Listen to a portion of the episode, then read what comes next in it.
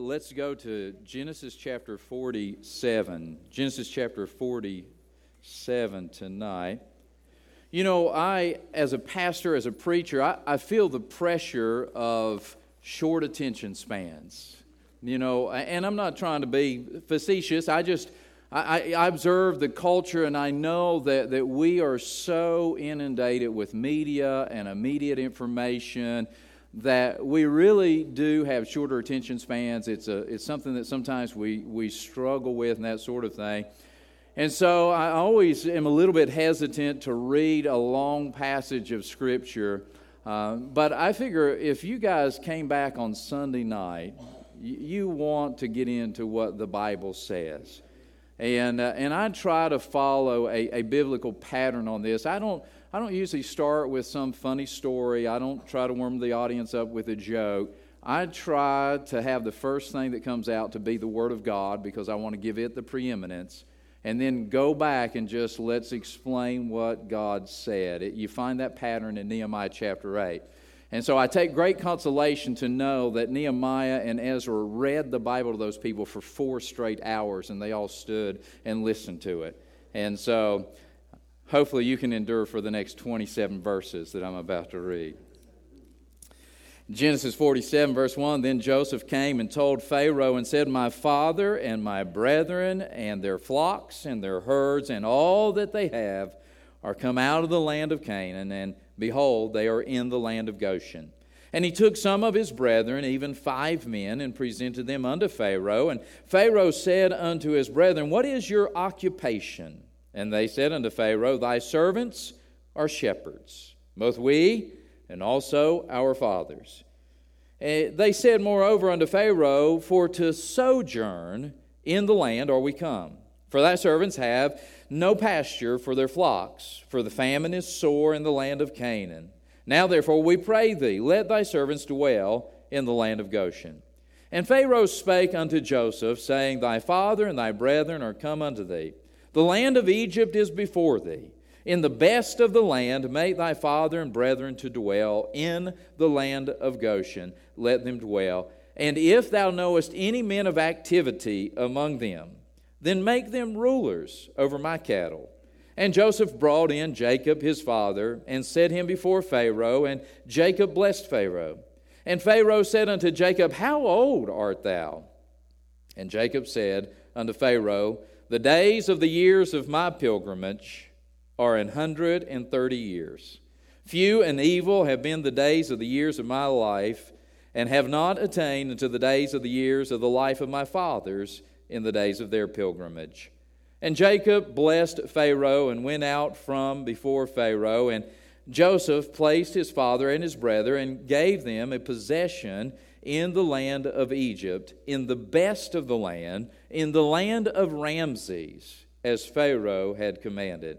And Joseph nourished his father and his brethren and all his father's household with bread according to their families. And there was no bread in all the land, for the famine was very sore, so that the land of Egypt and all the land of Canaan fainted by reason of the famine.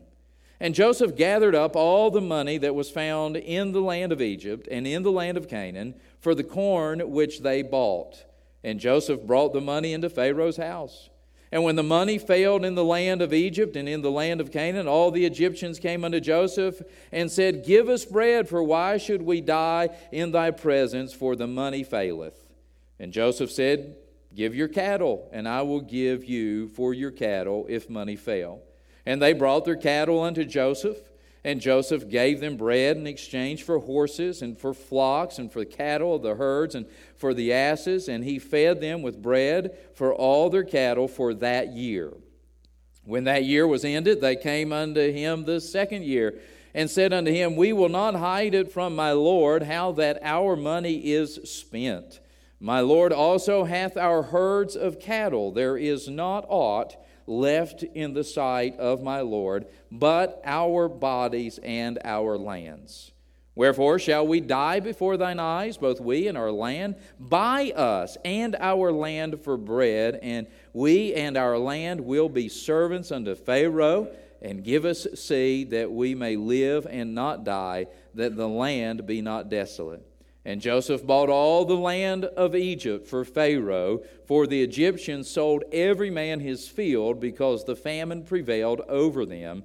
So the land became Pharaoh's. And as for the people, he removed them to cities from one end of the borders of Egypt even to the other end thereof. Only the land of the priests bought he not, for the priests had a portion assigned them of Pharaoh, and did eat their portion which Pharaoh gave them, wherefore they sold not their lands. Then Joseph said unto the people, Behold, I have bought you this day and your land for Pharaoh. Lo, here is seed for you, and you shall sow the land. And it shall come to pass in the increase that ye shall give the fifth part unto Pharaoh, and four parts shall be your own, for seed of the field, and for your food, and for them of your households, and for food for your little ones. And they said, Thou hast saved our lives. Let us find grace in the sight of my Lord, and we will be Pharaoh's servants. And Joseph made it a law over the land of Egypt unto this day that Pharaoh should have the fifth part except the land of the priests only, which became not Pharaoh's. And Israel dwelt in the land of Egypt, in the country of Goshen, and they had possessions therein, and grew and multiplied exceedingly. Let's pray. Lord, once again, it is our privilege to gather together with our brothers and sisters in Christ in your house and in your presence. Lord, I pray and ask that you would help us to hear your ver- voice through your word and Lord, that we would be instructed by the spiritual teaching that is contained herein. Father, I pray and ask that you would help me to make apparent some spiritual truths tonight that every believer needs to know and that every believer uh, needs to fully enjoy. God, help us, help us to be prospering pilgrims, I pray. In Jesus' name, amen. In this chapter, Jacob and his family arrive in Egypt. You know the backstory. The famine has come. Joseph has revealed himself to his brothers. He knows there's five more years of famine. It's the worst famine the world's ever seen to this point. And so he brings them down in Pharaoh's wagons and says, Hey, we will take care of you. And, and so Jacob and his family arrive in Egypt, but they arrive in Egypt knowing that this is a temporary stay, not a permanent home for them. In fact, when Joseph's brothers appear before Pharaoh in verse 4, they say that they have come into the land to sojourn. When Jacob is speaking to Pharaoh in verse 9, he speaks about his pilgrimage and the pilgrimage of his fathers. That word sojourn means to live in a foreign place temporarily while on a journey. And so they are fully aware of the fact that this is a temporary setting for them. This was part of God's plan for Israel. Uh, Jacob received clear revelation and vision from God about that, that they were to be temporary residents in this country, and that this country was not to become their home. But what is astounding is that while citizens of this country are in deep poverty, as we just read, and that's why I wanted to read those 27 verses, because we see this drastic contrast between the citizens of the country who are spending all their money for bread, trading all their cattle for food, selling their land, and even selling themselves into indentured servanthood simply to survive. You have that on one hand, and then on the other hand, you have the family of Israel that are prospering, that are multiplying exceedingly, uh, that are growing herds, and that are experiencing really a great wave of prosperity. And it's not because they had a monopoly on industry. It's not that they were the rich sheiks who rolled into town and bought up all of the, uh, all of the oil supplies or something. It's not that. It is not that they are taking advantage of the poor, uninformed, ignorant natives. They have not come in and duped them out of their land for a few pieces of yarn and trinkets, right? Uh, that hits close to home. But it's because their brother their Savior had provided everything they needed to prosper. Right? Everything that's happening in the lives of the family of Israel is contingent upon Joseph, their brother. but he's also their Savior. He's the one who saved them from certain death in the famine and has brought them into this place. And because of that relationship, they are actually prospering in a situation where others are struggling. The two most prominent features in this chapter are the pilgrims and their prosperity. And so, this title I've given to this section of Scripture is Prosperous Pilgrims. And I want us to focus on that because this serves as a great spiritual object lesson for the Christian life today. While you and I understand that, that, that we're not going to be in the same situation that they're in, that we're not in the land of Canaan, that we're not going to be relocating to the land of Egypt, we do understand that God recorded these words, these narratives, these histories for our admonition, for our teaching, for our instruction, and that He has embedded in them spiritual truth that we can learn through their journey. The two distinctives of God's people in Egypt are the same two distinctives that are supposed to be in God's people in the world today. And so I want us just to peel back the layers on this to see how it corresponds to our Christian life. And so we're just going to take a little time this evening. I, I, don't know if it'll be long or if it'll be short. You can pray one way or the other. Uh, but uh, really, only, only two features that we're looking back here. We're going to peel this back. And what we're doing is we're corresponding these two prominent features in God's people in Egypt that are also supposed to be the two distinctives in Christians' lives today in the world. Number one, they understood that they were pilgrims. They understood that they were pilgrims. They fully came into that situation knowing that Egypt was not their home, that that was a temporary place, that they were there, yes, by the providence of God, that they were going to be there, yes, for an extended period of time, but they knew that this was not their final home. As a matter of fact, the verses that we didn't read at the end of the chapter is when Jacob is dying, and his request to Joseph is, Take me home to bury me. And so home was in Canaan, not in Egypt. Notice that, Genesis 47, verse 4, they said, Moreover unto Pharaoh, for to sojourn in the land are we come. Verse 9, I point out again, Jacob says, The years of my pilgrimage are 130 years, and that doesn't compare to the years of my father's pilgrimage. And so this was a prominent understanding in the lives of the people in Egypt. And I'm telling you, it should be a prominent understanding in your life and in my life that we are just pilgrims. We are just passing through. This world is not our home. You know, I was speaking to someone the other day and uh, about death and about funerals and and uh, just by the way, I counted up. I've done 28 funerals since I've been here. 28 funerals in five and a half years. And there is a distinct difference between the way a Christian dies and a non Christian dies.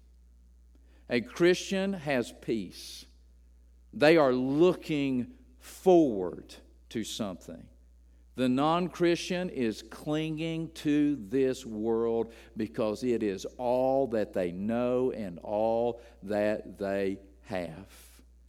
Just like Israel, you and I need to know that we are pilgrims in this world. We are just sojourning here, we are just passing through this world. Let's look at this in a couple of places. Uh, one, Exodus chapter 12. Exodus chapter 12, verse 40, God speaks to Moses. This is 400 years later. But notice how God classifies their time in Egypt. He says in Exodus 12:40, "Now the sojourning of the children of Israel." You see it there? The sojourning of the children of Israel who dwelt in Egypt was 430 years. And it came to pass at the end of the 430 years, even the selfsame day, it came to pass that all the hosts of the Lord went out of the land of Egypt. So they knew they were sojourning. That was God's plan for their life. But you and I don't always have that same awareness. You see, they were living in the land of Canaan and then they moved down into Egypt before they go back. You and I were born into this world. And sometimes those attachments run deep and we cling to this world as if it is our home. But God says that our citizenship is not on earth, it is in heaven. If you have your Bible, let's flip over to the New Testament book of Philippians. Philippians chapter 3. Philippians is one of the rich epistles in the New Testament where the Apostle Paul writes 11 times about joy and rejoicing while the chains of imprisonment hang upon his wrist. Uh, it is an astounding study in joy. That alone gives testimony to the fact that there's something that Paul has in his life that other people don't have in theirs that he can be imprisoned and chained up and yet still have joy. And he reminds us of what it is that can give us that type of joy in that type of situation. And he says in Philippians 3:20, for our my, my version, the King James Version says, Our conversation is in heaven, from whence also we look for the Savior, the Lord Jesus Christ. Now, if somebody has a different translation, it might say citizenship in there. And, uh, and so uh, the Old English word conversation, I prefer because not only does it imply the idea of citizenship, but that word in the Greek means more than citizenship. Right? You can be a citizen of another country and relocate and assimilate and, and uh, patriate into that new country and, and, and not carry with yourself the custom that you used to have. This word that's translated here doesn't just mean your citizenship is there, but your manner of life has been built by that. So, your conversation, your manner of life, it wasn't just how you talked, it was how you lived, it was how you thought, it was how that you act. And so, what Paul is reminding us as believers is hey, look, brother, hey, sister, our, our citizenship, our way of life is not of this world, it is of heaven. And we are looking forward to when our Savior, the Lord Jesus Christ, comes back and takes us to be at home. And so we need to uh, fully embrace the fact that, that you and I are citizens of another country, that we are uh, of a different heritage, and that this world is not our home. Now, this can be a little difficult to do, I imagine, for the Israelites after the first generation passes away. Right? Jacob, Reuben, Judah, Asher, Dan, all those guys, man, they, they, they have in their memories home. They left Canaan. They left houses. They left fields. They left wells. They're living in Egypt and they have that still in their hearts. But you know, they don't go back home, they die. And another generation comes along who's never been to Canaan and they live their entire lives in Egypt and they die and another generation comes along. In fact, they spend 430 years in Egypt, but they never call it home. They are always looking to be delivered to their homeland. And I think the same is for you and I sometimes because we've never seen heaven, we've never walked through its gates, uh, we've never been there in that celestial city. Sometimes it's hard for us to see or to live in that reality. But do you realize there's a purpose in God's timeline and why He left them there for 430 years? Oh, this is good Bible study. Let's, let's go back to the book of Genesis, and let's go back to Genesis chapter 15. When God made his covenant with Abraham, he actually foretold Abraham what he was going to do. Abraham, I'm going to make you a father of many nations. I'm going to make your offspring as the sand of the seashore, as the stars of the sky. I'm going to give you this land from the river Euphrates to the great sea and down uh, to the river in Egypt. It's all going to be yours. But, Abraham, your, your descendants are going to spend 400 years in Egypt. And then I'm going to bring them back into the land. But in Genesis 15, God actually gives us some insight as to why they're spending that time there. Genesis 15, verse 13 says, And he said unto Abram, Know of a surety that thy seed shall be a stranger in a land that is not theirs, and shall serve them, and they shall afflict them four hundred years. And also that nation whom they shall serve will I judge, and afterward shall they come out with great substance, and thou shalt go to thy fathers in peace. Thou shalt be buried in a good old age, but in the fourth generation they shall come hither again. Watch, here it is. For the iniquity of the Amorites is not yet full. So, two purposes in sojourning in Egypt. One was so that Israel would grow and multiply as a nation and in their wealth and possessions. So, over that 400 years, even though they went into slavery, somehow they still managed to keep their flocks and their herds. And so when they leave, they take that stuff with them. But as you know, they also then borrow of their neighbors and they basically bankrupt the nation of Egypt and they take that wealth with them out of there. And so that was one part of it. God had them sojourning there for their benefit for the future. But the other side of it was God was showing grace and mercy to a people known as the Amorites a group of people whom that was going to be judged and displaced from the land of Canaan when the Israelites come to inhabit the land and God is giving them more opportunity to repent. As a matter of fact, when he speaks to Abram there, he says they're going to last this long because their iniquity is not yet full. And it reminds me of what the Bible says in 2 Peter chapter 3 when people were complaining about why hasn't God judged the world yet? Why hasn't God judged the evil yet? Why is this still going on? Peter reminds them that he says, Be not ignorant of this one thing, that one day is with the Lord as a thousand years, and a thousand years is one day. The Lord is not slack or slacking off as some men count slackness uh, concerning his promise, but is long suffering. You know the rest, don't you? To usward, not willing that any should perish, but that all should come to repentance. Why does God let us sojourn here? Well, it's the same two reasons that He gave for the people of Israel. It is because He wants us to take some stuff with us when we go home.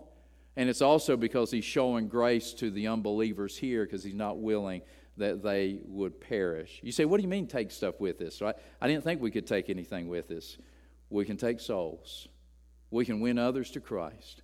Why does God leave you and I on planet? Or why didn't He just take you to heaven when He saved you? I mean, avoid all of that messy sin stuff that you're going to get into, all those disappointments, those shortcomings, those failures that you and I uh, frustrate ourselves with and pray about and ask God to forgive us and to help us. Why does God go through all that? Why doesn't He just take us on out when we get saved? Because He wants us to reach other people with the gospel so that when we go to heaven, there are other people who are going to because we shared the gospel with them. The other reason is that God is giving grace to the unbelievers. That some people uh, spend much of their life in disbelief, but in God's grace, after years of being witnessed to with the gospel, they believe on Jesus Christ. And had God not been long suffering, they would not have experienced that grace and that mercy. And so they understood that they were pilgrims. They understood, this is also part of number one, that, that they were in the world but not of the world. You see, as pilgrims, they understood that, that they were not there to assimilate. Now, don't get me wrong, I believe that citizenship, practically speaking, requires assimilation. So if I am going to go become a citizen of another country, I should assimilate into that country. I should understand their laws, languages, all of those things. And if somebody's going to immigrate into our country, I believe that they should assimilate into our country. So that's one thing. That's not what I'm talking about. What I'm talking about is the fact that you and I should not assimilate into this world as believers that you and I have this heavenly citizenship, this higher calling, this manner of life that this God rejecting world knows nothing of, and that we should not adopt their customs. We should not embrace their ways. We should not applaud their sin, but that we ought to always be resolutely committed to our King and to his laws and if you look at the nation of Israel, while they were in Egypt, they were sectioned off in a place called Goshen. And we're told it was the best of the land, it was the best to raise cattle. God gave them the best place. But we also know that they maintained those lines of separation for the entire 400 years that they were there. When God calls them out, the Jews are still living in Goshen. As a matter of fact, when the plagues start coming, do you remember the plagues fall all over Egypt except for in Goshen? There's darkness all over the land, but there's light in the houses in Goshen. And so there was that separation. They were in the world, but they were not of the world. Remember, Jesus prayed that for us, for his disciples, for his followers. In John 17, he says, I pray not that you take them out of the world, but that you would keep them in the world, and that you would keep them from the evil of the world. And so we need to understand that we're pilgrims. We're in the world, but we're not of the world. Don't feel the pressure to conform to this world. As a matter of fact, now, the Bible says, Be not conformed to this world, but be ye transformed by the renewing of your mind. And so have a pilgrim mentality. You are sojourning here. This world is not your home. Number two, their relationship to their brother made them prosperous. Their relationship to their brother made them prosperous. Verses 11 and 12, notice Joseph placed his father and his brethren and gave them a possession in the land of Egypt, in the best of the land, in the land of Ramses, as Pharaoh had commanded. And Joseph nourished his father and his brethren and all his father's household with bread according to their families. Look at verse 27. And Israel dwelt in the land of Egypt in the country of Goshen, and they had possessions therein and grew and multiplied exceedingly. And so these Jews were prosperous.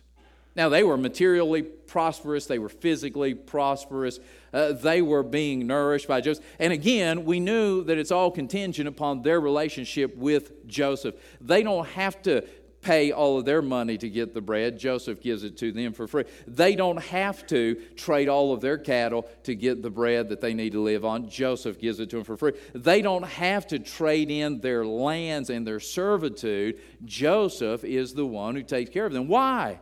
Because they are his people. They are his siblings. They are his family. And they prosper because of that. Now, God has not promised you and I material prosperity.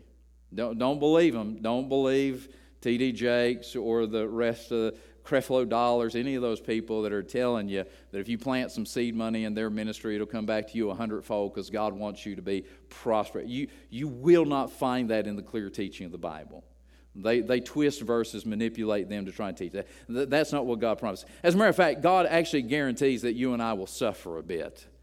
That's what he promises. Yea, all that live godly in Christ Jesus shall suffer persecution. Uh, count it not uh, uh, odd when, when trials and afflictions come upon you. Uh, uh, the trial of your faith is more precious than gold. So God actually says that, that we're going to experience some hardships. So, how is it that I can make the claim that we, like them, ought to be prosperous because of our relationship? Well, For one, Jesus said in John 10 10, I am come that they might have life and that they might have it more.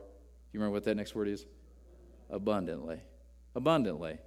If Jesus didn't promise abundances of possessions, which in another place he says a man's life consisteth not in the abundance of his possessions, then what is that abundant life that he's talking about? What do you think that is? Is it not the life of the soul? Is it not the Holy Spirit of God that comes to live inside of you and I? that regenerates us and connects us to our Savior and gives us something that the world cannot buy with all the money that it has.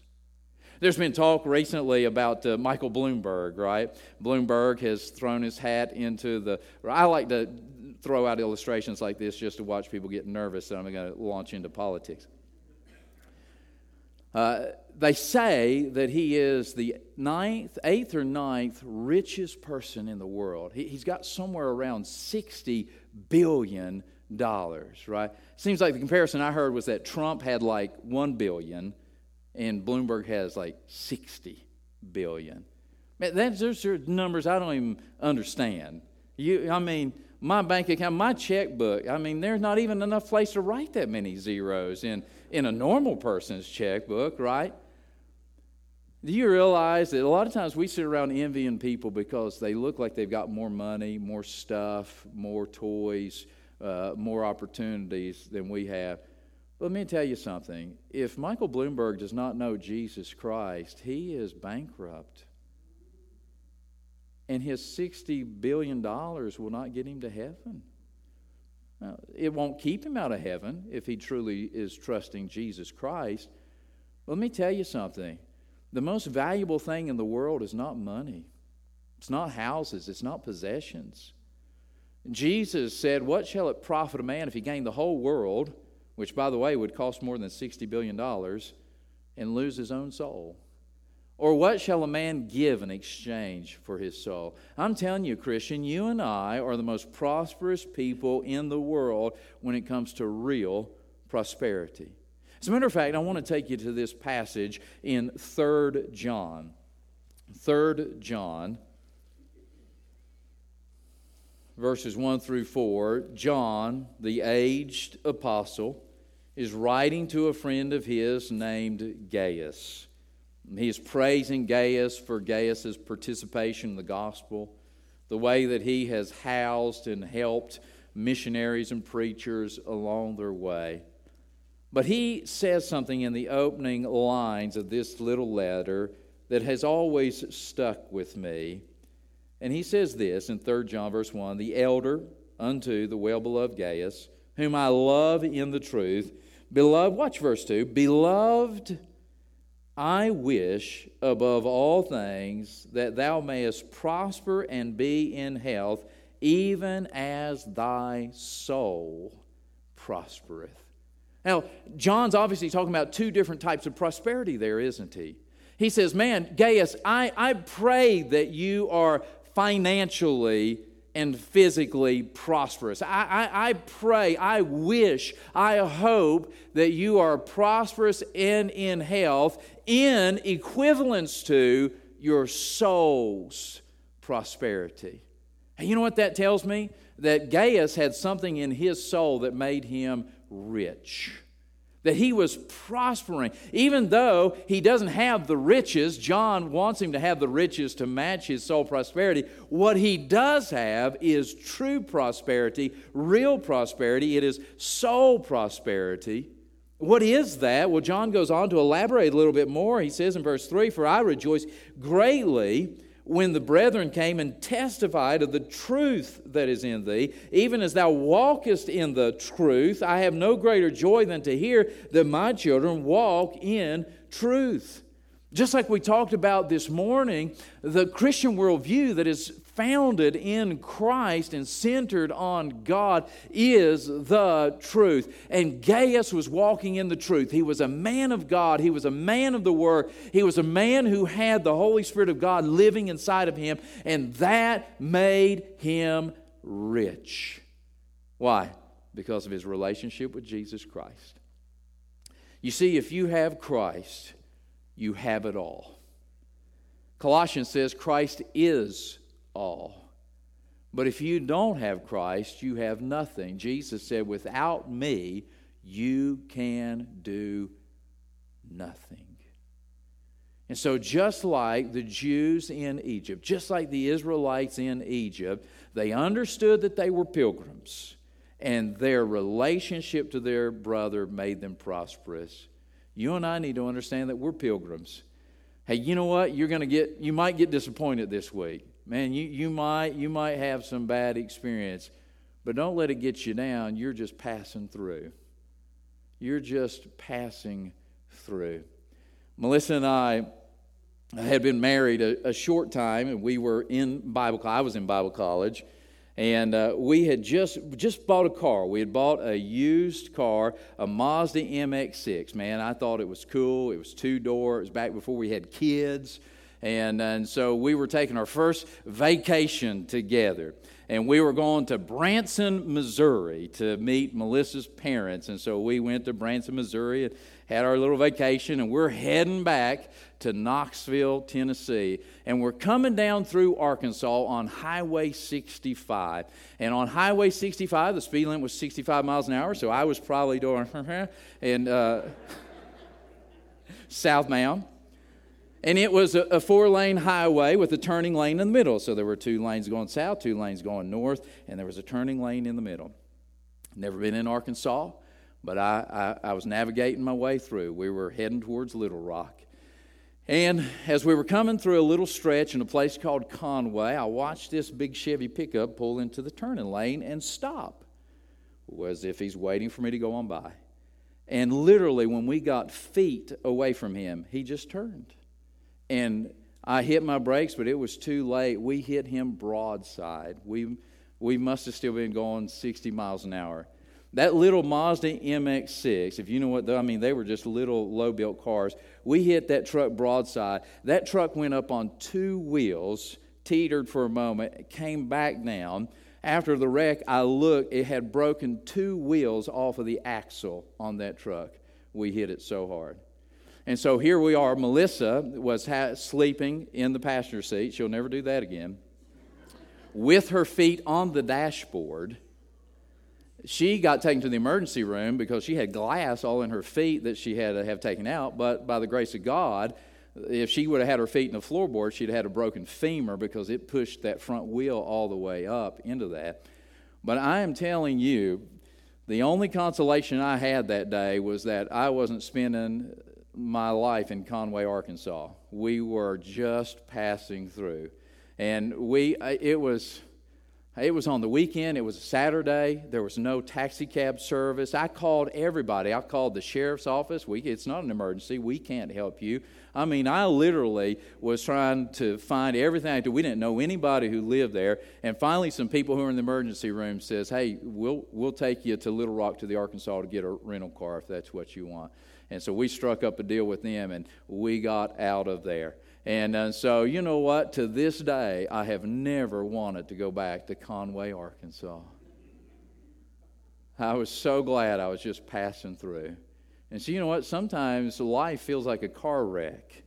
But just remember, this is not your home. You're passing through.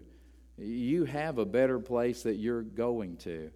And God has a place for you. And by the way, our relationship to our brother makes us prosperous. When we do come up against those hardships of life, we have something inside of us that the rest of the world doesn't have and they can't buy. We have a peace that passes all understanding. We have a hope that outlives sorrow.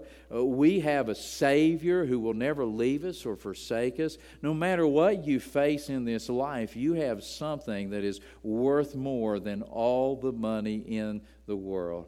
And so, Go out and realize that you are a prosperous pilgrim. Let's pray. Father, thank you so much for your word. Thank you for this great object lesson in Scripture that reminds us that we are pilgrims and that we are prosperous because of our relationship to our brother, the Lord Jesus Christ. Father, I pray and ask that you would encourage folks with this tonight and the days ahead when they feel like they are on the outside or when they go through difficult times. May they be sustained by these truths from your word, I pray in Jesus' name. Amen. If you would stand with me and let's sing number 434 I have decided to follow Jesus.